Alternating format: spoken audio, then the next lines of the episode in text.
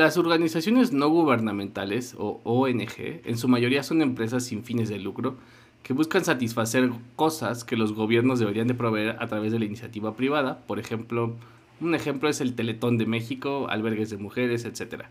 Estas organizaciones también están de tecnología y hoy vamos a hablar de la tecnología para las ONGs. Bienvenidas y bienvenidos a Chile Mole Tech, un podcast donde yo, Mariano Rentería, busco hablar sobre temas de tecnología con un enfoque y cariño especial a temas de TI. Pues en este episodio, el primer episodio de la segunda temporada, tenemos una invitada, se llama Cecilia González. Eh, ella viene a hablar de tecnologías en las ONGs. Ella es web developer que evolucionó a líder de equipos de TI y multidisciplinarios. Formó equipos de trabajo sólido y con sentido de comunidad. ¿Cómo estás, Cecilia o Ceci? Este, tú dime cómo quieres que te diga y platícanos, no sé, ¿qué te gustaría de este episodio? Eh, Ceci está bien, está, está perfecto. Cecilia te dice tu mamá nada más. Además es mucho más fácil recordar. Sí, cuando esté enojada. Esta vez es el grito de, batalla. Y estoy muy contenta, muy honrada de estar en esta, en esta segunda temporada, inaugurándola. Ah, Me parece genial.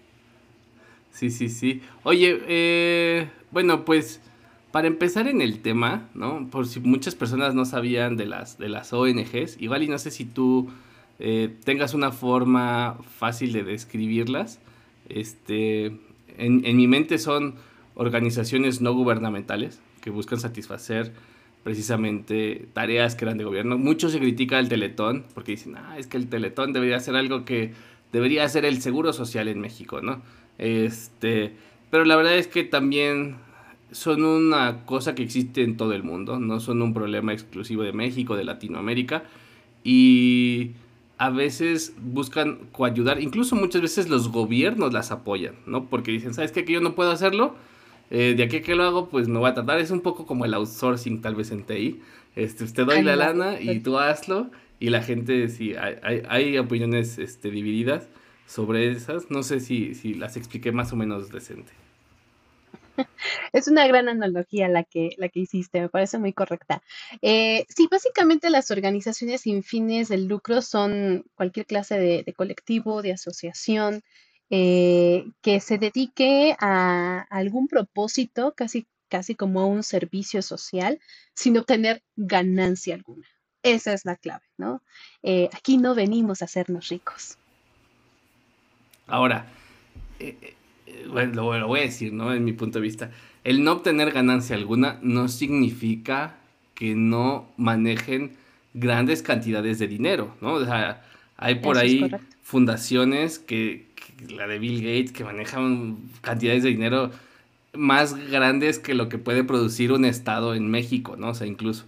Entonces, eh, a veces cuando hablamos de no generan ganancias, pues la gente que trabaja ahí tampoco significa que trabaje de gratis, simplemente son gastos. Algunos sí son voluntarios, algunos tienen un sueldo, ¿no? Eso es, eso es correcto.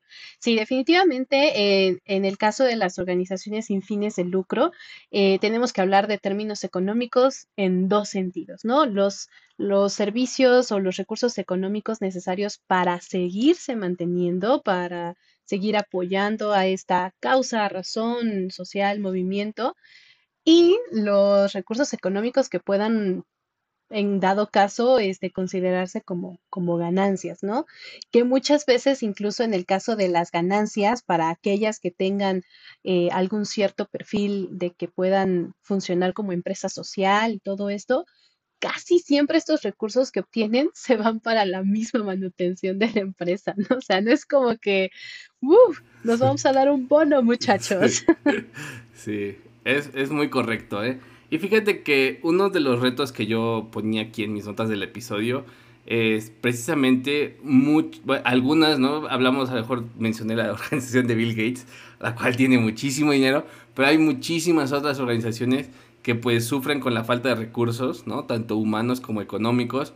Tienen, hablando de tecnología, sus sistemas de sus sistemas son viejos o incluso no tienen ningún sistema y pues nada, tienen ahí un ciclo de vida parecido al de una startup, ¿no? Sin las ganancias de las startups, ¿no? Muchas, muchas mueren también. Entonces, eh, es, complejo el tema de la tecnología en las ONGs. A mí, yo me gustó invitarte porque tú me decías que tienes experiencia.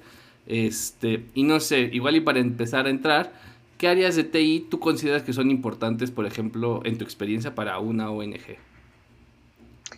Eh, pues todas, definitiva y absolutamente todas las áreas de TI son importantes para una ONG y eso aplica para cualquier ONG. Em, creo que es importante que hablemos del, del hecho de que hay múltiples propósitos que pueden cubrir las ONGs, desde aquellas que ya conocemos que están dirigidas como a temas muy sensibles como la violencia de género, la violencia doméstica, em, el abuso sexual, eh, las agresiones contra la comunidad LGBT, hasta aquellas que se dedican a simplemente dar eh, alimentos a los niños en comunidades rurales, aquellas que se dedican a impulsar a, los micronegocios, ¿no? En, comunidades muy pequeñas. Entonces, eh, cualquiera de estos propósitos va a necesitar de tecnología, de alguna manera y con algún fin, ya sea una página web solamente como para darse visibilidad y poder ofrecer o poder aplicar para alguno de estos fondos, como el de Bill y Melinda Gates que, mencionas, hasta el hecho de crear una aplicación que pueda ser eh, distribuida de manera gratuita a un sector o a un grupo, a una población, para que puedan facilitarse cierto trabajo, cierto proceso, cierto servicio. Entonces, la tecnología o, las profesiones de TI que pueden aplicarse y que tienen este, bastante popularidad en, en las ONGs Pueden ser desde los DevOps, desde los sysadmin, los developers, eh, pueden ser incluso por ahí hasta los data scientists que ahorita están como muy en boga. Todas las áreas de TI tienen una gran participación dentro de las ONGs. Qué interesante. ¿Y, qué tan competitivo es el ambiente laboral dentro de una ONG? O sea, eh, es difícil entrar, es fácil de entrar. Eh, ¿cómo, cómo, por, qué alguien querría trabajar en una ONG? ¿Qué tal están los sueldos también? Pues fíjate que es muy variable. Em, en el caso de las ONGs, tenemos que hablar de em, empresas, organizaciones o colectivos que desde un inicio, desde el primero de enero, tienen un presupuesto definido para el resto del año y no pueden gastarse ni un peso más ni un peso menos.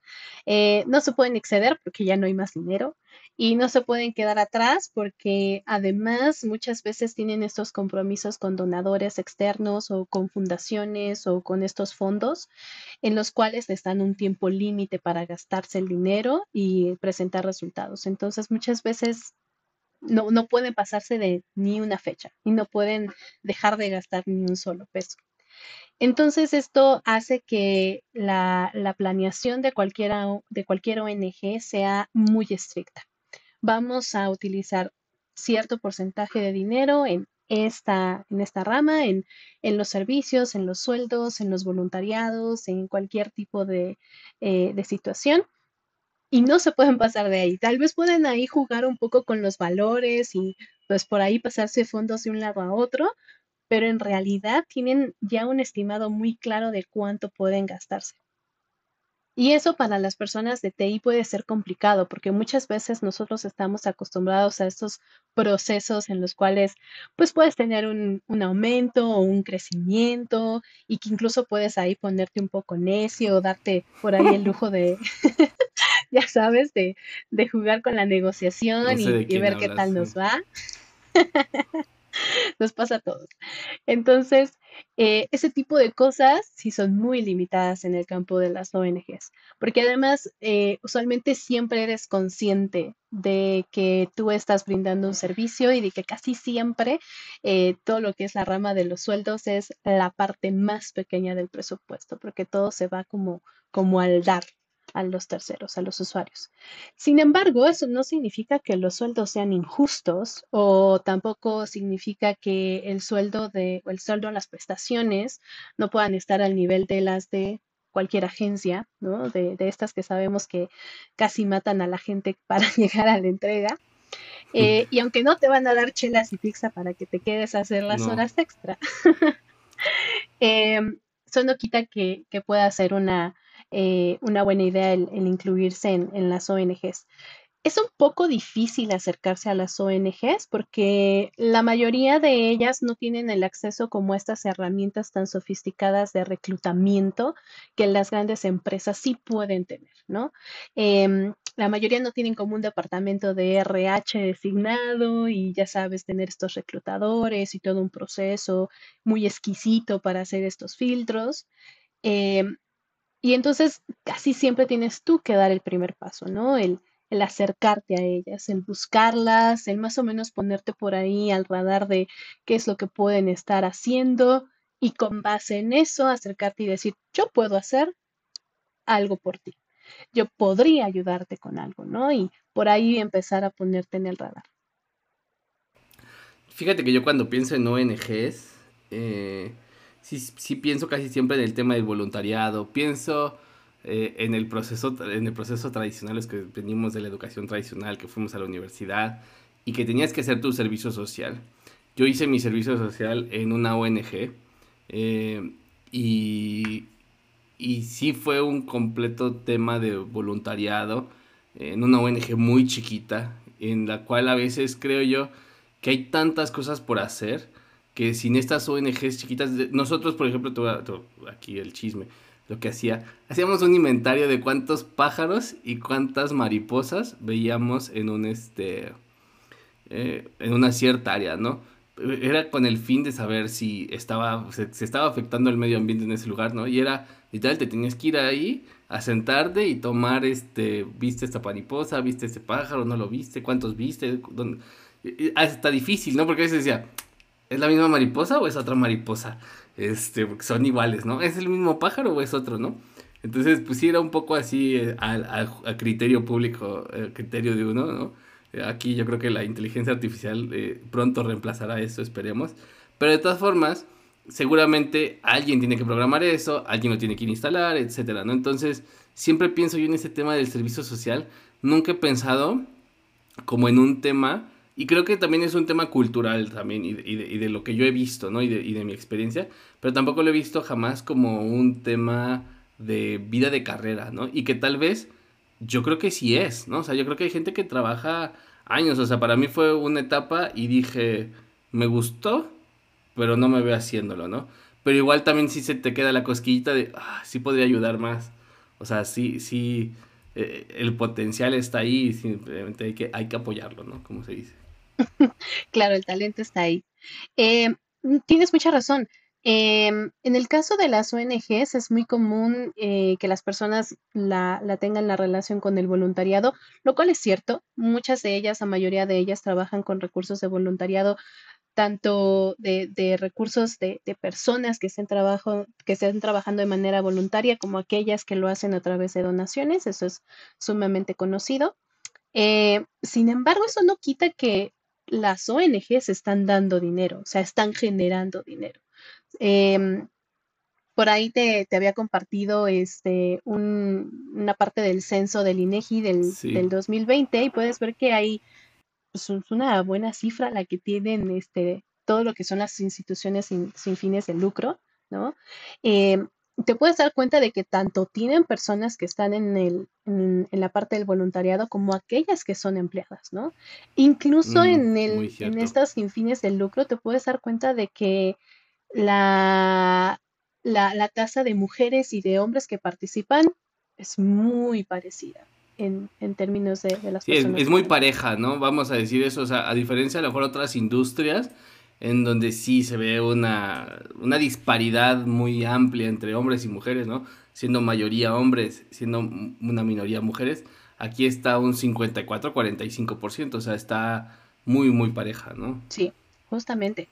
Entonces, creo que es importante que, que, quitemos ese mito, ¿no? De, ay, es que quiero trabajar, quiero hacer más, quiero ayudar, ay, pero pues es que todo es de gratis y pues mi tiempo y aquello. Eh, eso es totalmente un mito. Eh, las ONGs probablemente tengan un presupuesto muy limitado, sin embargo tienen un presupuesto y la mayoría de ellas, habrán unas pocas que sí se agarren de este tema como pretexto para tratar ahí de jinetear el dinero. Pero la mayoría de ellas buscan eh, brindarte un apoyo, ¿no? El hacer una remuneración justa por tus servicios porque están del otro lado, saben perfectamente la importancia de lo que están haciendo y entonces también buscan el resarcir de una manera justa eh, a todos los participantes. Entonces, me parece que eso es súper importante de aclarar. Y además que las ONGs no son una cosa solamente de, de, México, de Latinoamérica, sino que son una cosa mundial. Hay, hay ONGs que son internacionales como eh, en el caso de los servicios de, de, la salud sexual y reproductiva, que es como mi rama personal, este, pues existen instituciones como Planet Parenthood, que aunque es fundada en Estados Unidos, ah, sí.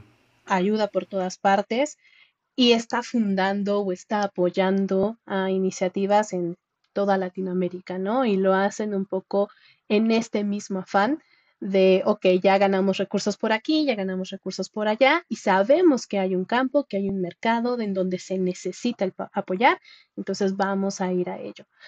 Entonces, este, este tipo de cosas no es, no es nada más aquí.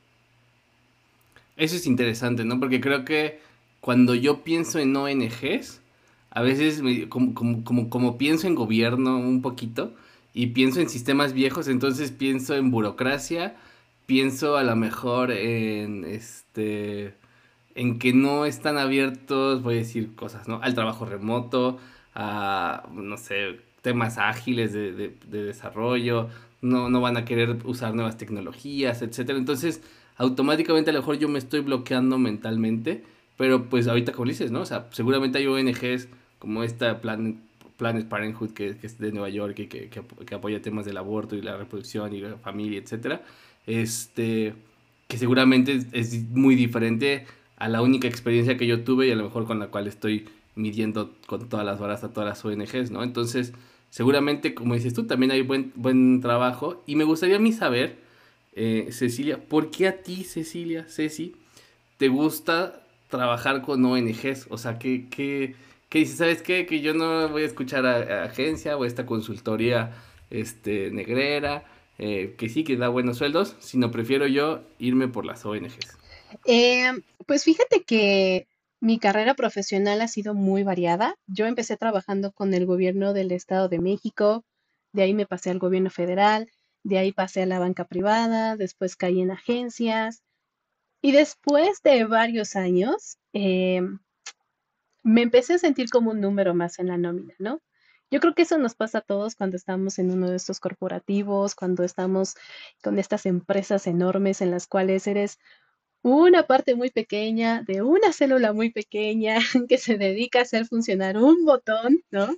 Em, en mi caso a mí me pasó eso en, en la banca, este, que me decían, tienes que hacer, no sé, 500 líneas de código para hacer funcionar un pedacito de una transacción que va a suceder en la capa de negocios cuando no sé, cuando suceda una, una transacción del extranjero para... Y, también es muy burocrático, o sea, la verdad es que la banca es súper burocrática. Sumamente. Y, y, documentada de una manera increíble sí, sí. y nada funciona. Sí. Nada funciona, porque al final cuando necesitas la documentación no, no la entiendes, sí, no te ayuda para la, nada. La, todo mundo la vuelve a hacer, el que sigue la vuelve a hacer. Sí, el que sigue te pone una línea que dice, a esto no le muevas. este... Sí, justamente después de tener como, como esta carrera en donde tuve la oportunidad de trabajar como con grandes, medianos y pequeños equipos de trabajo, eh, me empecé a, revisar como nuevas propuestas y por ahí apareció una de, de una ONG y dije, mmm, bueno, la verdad es que siempre he querido hacer más, siempre he dicho que pues el cambio empieza por uno, que hay que hablar con el espejo, ¿no? Este, vamos a darle una oportunidad, vamos a ver. En aquella ocasión fue como, además fue como para un proyecto de tres meses y dije yo, ah, sí, me parece muy bien, son tres meses, puedo probar, ¿no? ¿Qué tal funciona? Eh, ¿Cómo podemos trabajar juntos? Y la verdad es que me quedé. este, un poco el engaño, me quedé por varios años en, en esta institución. Y a partir de ahí, eh, de entrada me di cuenta de la complejidad, ¿no? De muchas veces de estos juicios de valor que hacemos sobre las, sobre este tipo de, de, colectivos o de asociaciones, que decimos, ay, pues sí, es que se están embolsando el dinero, es que no se ve lo que están haciendo, quién nos revisa, quién nos controla. Pero una vez que uno está formando parte de, se da cuenta que en realidad el dinero alcanza para bien poquito. Apenas, sí. Eh, después de pasar por los sueldos, de los gastos, de todo lo que se necesita para mantener la maquinaria moviéndose, te das cuenta que lo que queda es mínimo. Casi siempre ya tiene un propósito, ya tiene un lugar al que va a ir. Em, y esto me dio también la oportunidad de trabajar con equipos distintos, diferentes. Em, porque un poco como siguiendo este ciclo de las startups en donde entra una persona y empiezan a trabajar como en múltiples áreas y haciendo múltiples tareas, ¿no? Este, este rush que tienes En, la entrada de, la startup es así, infinitamente, un ciclo tras otro. Entonces, esto te da muchas habilidades. En mi caso, a mí me hizo una persona mucho más empática porque me enfrenté a trabajar con mujeres completamente fuera del área de tecnología, con hombres y mujeres que no tenían ni idea de a qué me dedicaba yo, que no entendían para nada mi rol. E incluso en alguna ocasión, uno de mis jefes, antes de que me conociera personalmente, pensó que yo era un robot, o sea, que había un sistema automatizado que hacía las cosas suceder. Hasta que en un momento le dijeron, Em, no es un robot, ¿sabes? Tenemos un equipo de desarrollo que está atendiendo todo. Aquí está el robot. Sí, yo así de, ah, soy yo la que responde. Em, pero entonces justamente es el, el hablar con personas, el conocer a personas que no tienen ni idea de qué estás haciendo, tú no entiendes en lo absoluto qué es lo que ellos necesitan, entonces tienes que encontrar un punto de encuentro, ¿no? Un, punto en el cual puedan trabajar ambos. Y eso ha sido uno de los grandes aprendizajes que me ha dejado la experiencia de trabajar con ONGs. Y me parece que es algo que es importantísimo para las personas de TI, que usualmente trabajamos como en grupos súper encapsulados, ya sabes, donde pues conoces a tu compa, el que está al lado, que también está codeando, ¿no? Eh, tal vez te manejas con el equipo de diseño, por ahí en algunas cosas, tal vez por ahí si estás en una agencia, pues tienes como comunicación con la gente de, cuentas, tal vez con los de ventas, pero son personas que están muy especializadas y que al final tienen un contexto muy general de qué es lo que haces, ¿no? Saben en qué punto entras. Cuando te enfrentas a este tipo de razones, ya es, es un, no tienen ni idea de qué hago, cómo les explico a qué me dedico. Pero sí, sí hay un tema. Eh, le voy a meter aquí mi cuchara, ¿eh? Perdón. Pero o sea, te escucho apasionada. Te escucho gustosa de lo que aprendes, de con quienes convives. Entonces, sí creo yo que, no sé, corrígeme si me equivoco, debe haber cierta alineación personal con la misión de la ONG para que realmente, porque el trabajo a lo mejor no va a ser este, porque y ahorita, voy a otra pregunta, ¿no? Pero sí creo yo que va un tema como de, un, misionero, ¿no? Una misión que en común, porque si no, a lo mejor, pues hay tantas ONGs, pues dices, pues, incluso a lo mejor hay, hay, hay ONGs que, que son el contrario de la que tú estás apoyando, ¿no? O sea, como puede haber ONGs, vamos a decir este, este, esta, esta, palabra prohibida en México, ¿no? Y, y hay ONGs pro aborto, hay ONGs que su motivo es que nadie aborte, ¿no? Y entonces ellas se encargan de fondear lo que sea necesario para que la gente que no aborte y las otras se encargan de fondear lo necesario. Entonces, no es como que todas estén jalando para el mismo, ¿no? Y entonces, pues dependiendo de los gustos personales, ideologías, cultura, lo que tú quieras, pues habrá gentes más alineadas con la misión de una y habrá gentes más alineadas con las personas de otra, ¿no? Y puede que a lo mejor acá la tecnología esté mejor que en la otra, pero sí creo yo que va, pues también en un tema de, la misión. Definitivamente. Porque al final, cuando entras a trabajar en una ONG, te pasa lo mismo que cualquier otro trabajo. O sea, si te metes a trabajar en una agencia de coches, de pronto empiezas a saber sobre modelos y marcas y, o sea, te aprendes todo el vocabulario, ¿no? Te, te camuflajeas con ellos. En este tema es igual. Una vez que yo empecé a trabajar con, derechos sexuales y reproductivos, o sea, todo fue sobre abortos, sobre este, anticonceptivos, eh, placer sexual. Y entonces, obviamente, eso es algo que va conmigo y entonces se alinea perfecto conmigo y puedo entrar de lleno sí me ha tocado tener en el equipo personas que dicen, ah, pues es que yo no estoy en contra, pero pues tampoco como que tengo una posición muy clara. Y en algún punto se intenta trabajar con ellos, ¿no? Y es así de, bueno, vamos a hacer el intento, ¿no? Si de verdad no tienes problemas, pues vamos a empezar a trabajar.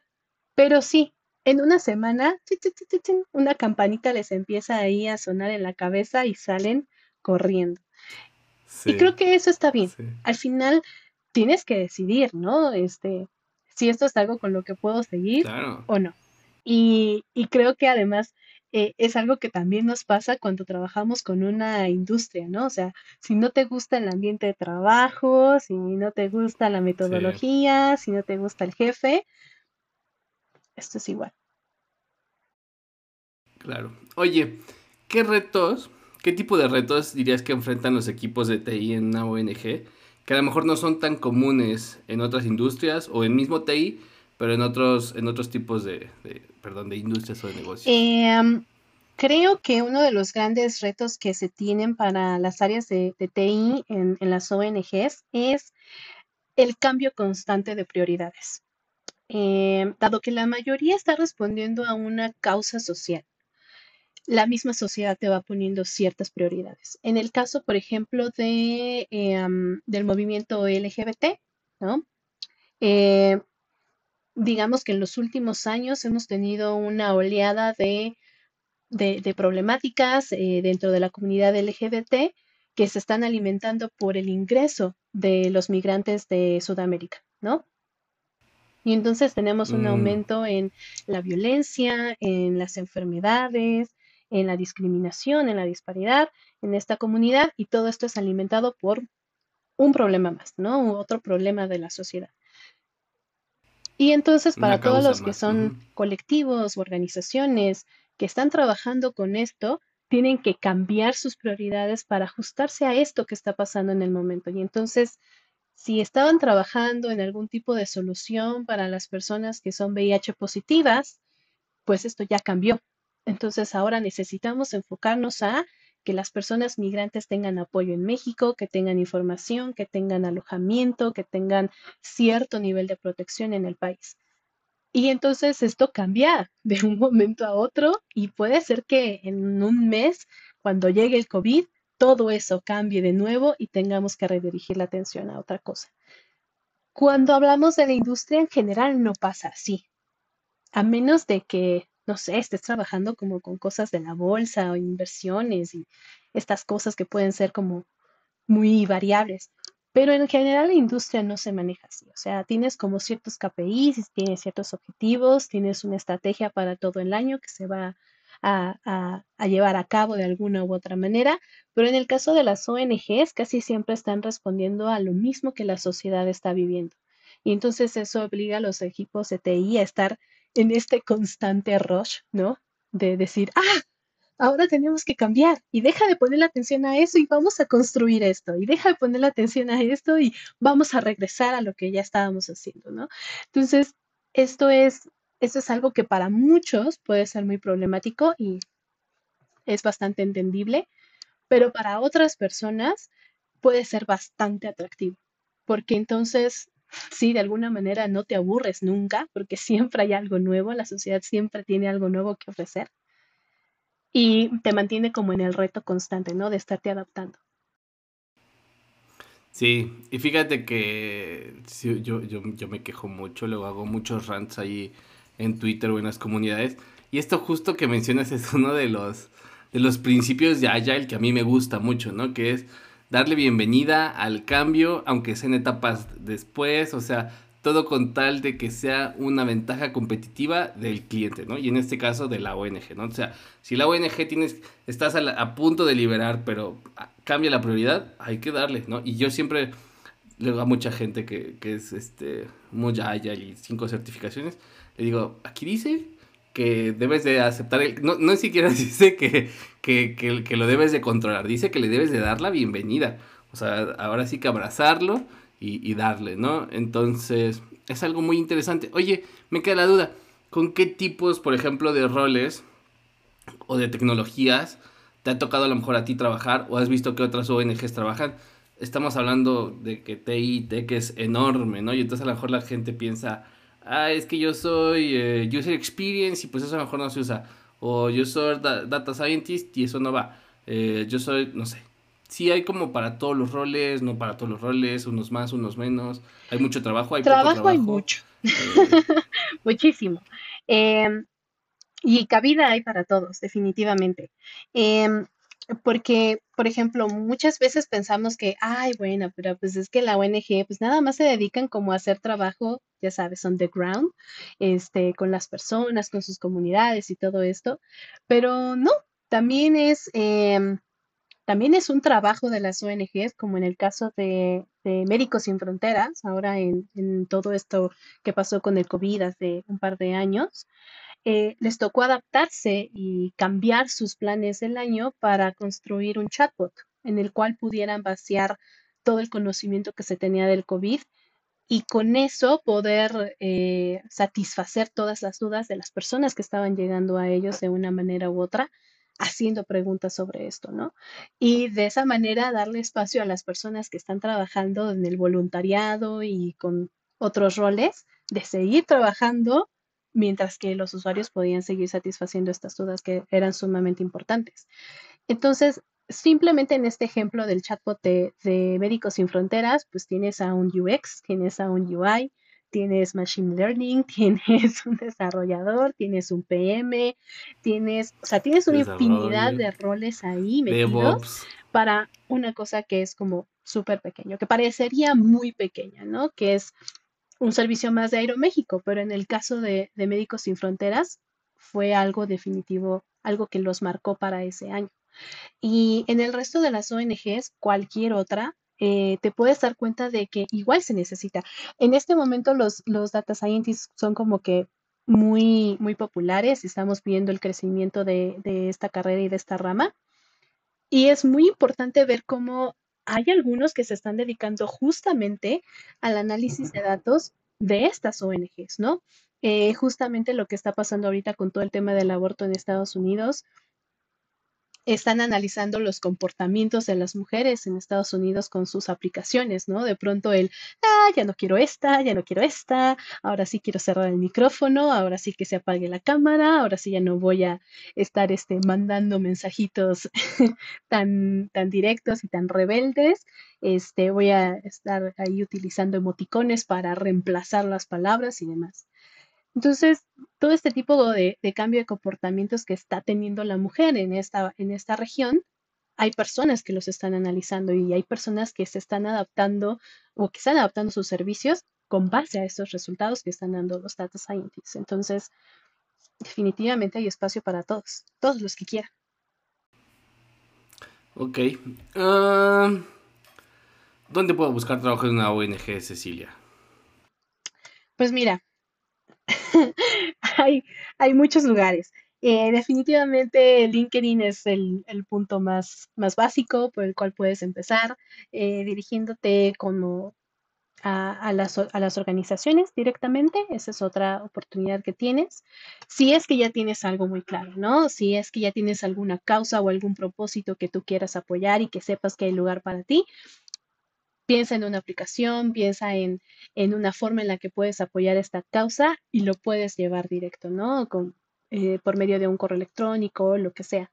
Pero y si no, hay otros sitios, por ejemplo, hay uno que se llama idealist.org, el cual se dedica solamente a, recabar eh, vacantes y voluntariados para ONGs, ¿no? Y tienes ahí una infinidad, porque además lo hacen de manera mundial, entonces tienes ahí todo tipo de, propósitos, ¿no? Tanto los ambientalistas como para salud, para educación, para cultura, artes, incluso hay muchos, muchas organizaciones sin fines de lucro dedicadas a las artes. Y entonces se necesitan diseñadores, editores, publicistas, contadores, finanzas. Finalmente es lo mismo que cualquier otra empresa, solamente que con el, con el hecho de que sabes que no estás vendiendo algo. Estás vendiendo sueños. Eh, mi última pregunta y ya casi que sería darte, darte paso a las conclusiones. ¿Cómo dirías que te ayuda una ONG en la carrera profesional? Eh, hay mucha rotación, este, no sé, creo que platicábamos hace rato, ¿no? Que sí se puede hacer carrera ahí, ¿no? O sea, si te gusta, ahí te la puedes, te la puedes echar, ¿no?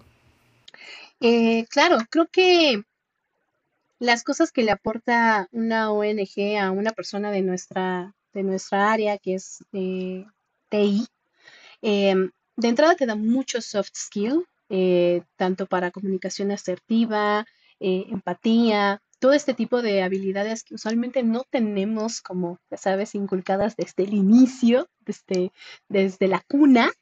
Eh, solemos ser personas un poco más introvertidas y que se nos cuesta el, poder comunicarnos. El trabajar con este tipo de organizaciones nos facilita mucho el aprendizaje de, estas, de estas habilidades. Y creo que definitivamente eh, el hecho de que nos permite em, darle otro sentido a nuestro trabajo, el verle otro valor a lo que estamos haciendo, eso es algo muy importante. Muchas veces lo vemos como por el lado del reto técnico, de, del lenguaje que no he aprendido, del soy una riata y ya saqué esto y ya sabes, pero saber que además de que estás haciendo tu trabajo y que estás aprendiendo, eso le está ayudando, facilitando la vida a alguien más, eso tiene un, valor que nada más te puede dar. Qué bueno, qué bueno. La verdad es que eh, sí, sí, es un tema yo creo que del que poquísimo se habla. Entonces, pues muchísimas gracias aquí por venir. ¿Tú cuál crees que sería tu conclusión de, de esto, Cecilia? ¿Qué quisieras que la gente se llevara? Cecilia, sigo Pues, no te preocupes, está bien. No me siento regañada. Pues mira, eh, sí, definitivamente las, las ONGs no es un círculo del cual se hable mucho entre las personas de TI. Creo que ha sido eh, muy ignorado durante los últimos años, pero no nos damos cuenta de que también para estas organizaciones están viviendo en el mismo siglo de nosotros y están utilizando los mismos recursos que el resto de las industrias, definitivamente. Em, y dado que muchas veces no tienen una estructura o las estructuras son justamente muy burocráticas. Eh, las ONGs eh, pueden estar trabajando en ritmos muy acelerados, eh, te dan la oportunidad de, de aprender nuevas tecnologías, de aprender nuevas herramientas o simplemente de adaptarte a nuevos flujos de trabajo en cortos tiempos, ¿no? Y eso es algo que para los desarrolladores, que para los DevOps, para los program managers, siempre es algo que puedes poner en el currículum, ¿no? puedo adaptarme a cualquier ritmo de trabajo, puedo trabajar bajo cualquier tipo de prioridades. Eh, eso es algo que a nosotros nos ayuda mucho. Y finalmente, el, el hecho de que siempre trabajar con una ONG te va a dejar un aprendizaje secundario, ¿no? Si te vas a trabajar a Greenpeace, definitivamente vas a aprender un montón ¿no? Sobre todo lo que, lo que se está haciendo en el campo ambiental. Si te vas a trabajar con una ONG que se dedique a dar asistencia social, bueno, pues te vas a dar cuenta de todos los problemas que tienen los homeless de aquí, de Canadá, de la India, de cualquier parte. Y eso te va abriendo un panorama mucho más amplio, no solamente del trabajo, sino de la sociedad, del ser humano. Y, creo que además ahorita cuando estamos en este auge del tema de la salud mental y todo eso, el estar trabajando en las ONGs es, es un lugar clave en el cual se está respetando mucho este tema, ¿no? Sí, yo, yo creo que además, eh, eh, algo que iba a platicar y se me olvidó, pero muchísimas empresas también ofrecen apoyos a ONGs, ¿no? O sea, Amazon, eh, GitHub, no sé, a lo mejor estas que dije no, pero algunas sí ofrecen apoyos económicos a ONGs subsidiando de cierta forma sus productos, entonces también eso te puede ayudar, a lo mejor dices, en este trabajo no puedo usar esta tecnología, en una ONG tal vez sí, porque incluso es gratis, ¿no? Entonces no tengo eh, o hay, hay, un subsidio hasta cierto monto. ¿no? Entonces, creo que es algo interesante a, a considerar. Yo creo que sí hay que ser muy, muy, creativo, este, hacer mucho con menos. Y entonces eso creo que, si hablamos del concepto de la ingeniería, no, no como tal, de que a fuerzas fueron a estudiar en ingeniería, sino que es este, ser creativo resolviendo problemas, pues bueno, es un, es un excelente lugar para poder desarrollar esas habilidades, como dices tú, suaves, creativas, de resolver problemas, que al final son mucho lo que nos gusta a las personas de, de la industria de la tecnología, ¿no? Entonces, pues yo sí, sí los invito a que, a que se acerquen por ahí y lo intenten, este, si es que pueden, este, échenle ganas. Y ahorita les vamos a dar los contactos de, de Cecilia y toda la información, todo lo que mencionamos van a estar en los links de aquí del, del podcast para que los busquen, este, pero vámonos a Tech Twitter, Ceci, que ya se nos acaba el, el tiempo. Y bueno, eh, para los que no saben, Tech Twitter es una sección donde buscamos darle visibilidad a algunos tweets que vemos interesantes, no tiene que ver con drama ni así. Este, yo en este caso traigo, a veces sí se vale el drama. En este caso no traigo drama yo, al menos yo. Y traigo un tweet del municipio de Querétaro. Yo vivo en Querétaro ahorita, soy, soy chilango de nacimiento y de crecimiento y de todo. Pero vivo en Querétaro. Y van a hacer aquí un, un evento que se llama el Queretaverso. Que la verdad es que me parece muy interesante. Está, está padre, sí. Está, últimamente se han puesto muy, muy creativos con la palabra Querétaro, Querétalove, que no sé qué. Ahora le pusieron Queretaverso. Y es del 3 al 5 de agosto. Vienen personas de AWS, personas de Google, un montón de personas interesantes a hablar de, del, metaverso que, tanto llama que si es el futuro, que no sé qué. Querétaro lleva años queriéndose posicionar como una, un, polo de TI.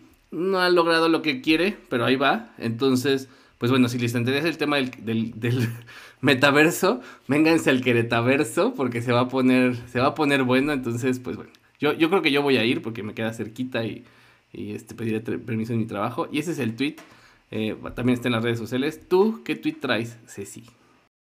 Eh, pues yo vengo con un tweet de Valerie Fuchs, que básicamente habla sobre una nueva plataforma que creó, que se llama Tech Imposters Anonymous. Básicamente es una plataforma en donde puedes compartir eh, tu testimonio con el síndrome del impostor, si eres parte de la, Legión de Tecnología, ¿no?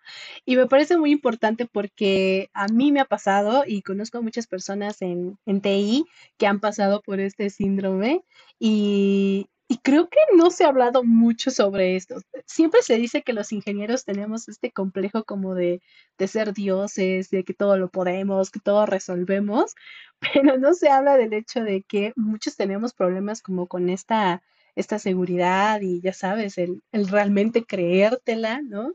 Em, me parece una gran plataforma. Entré yo a revisarla y está buenísima, tiene un montón de testimoniales, eh, pero me parece que todos caen como en, en, el mismo, en la misma conclusión, ¿no? De esto es un problema que tengo que resolver yo solo. Sí, la estoy viendo, está bien interesante. Aquí dice uno, ¿no? Hago mi trabajo lo suficientemente bien eh, pero un montón de oportunidades grandes este, están atrapadas detrás de estos algoritmos que tienes que resolver en muy poco tiempo, estos retos. Y la verdad es que no he pasado ninguno de esos, ¿no? Y cuando escucho que personas están obteniendo trabajos en esas compañías, siento que no soy lo suficientemente bueno, ¿no? Eh, Anonymous Tech Imposter con siete años de experiencia. fuertes declaraciones. sí, claro, porque eso es algo que nos pasa, no importa si tenemos dos años, bueno, que cuando tienes dos años de, de, carrera profesional dices, bueno, pues soy un junior, ¿no? Cometo errores, soy humano, pero después de diez empiezan a, a clasificarte y a verte como un experto y a veces no te sientes tan experto, aunque lo seas. Y, y entonces, bueno, pues es todo este trabajo, ¿no? Interior que tienes que hacer. Eh, pues bueno, Muchísimas gracias a todas y a todos por escucharnos en un episodio más de Chile Mole Tech. Mil, mil gracias a ti, Ceci, por haberte animado a participar. Este, no sé si quisieras agregar algo más antes de irnos, si nos puedes decir cómo pueden saber más de ti, de tus redes, lo que tú gustes y todo lo que digas, insisto que está aquí en las notas del, del programa y los compartiremos en nuestras redes sociales. Pues nuevamente un agradecimiento por invitarme. Eh, estoy muy feliz de haber podido platicar contigo, Mariano, y poder hablar sobre este tema que sí, no había visto yo a nadie más hablándolo. Los invito a todos a que pues den una vueltita por ahí, a ver como con qué causa social podrían sentir simpatía.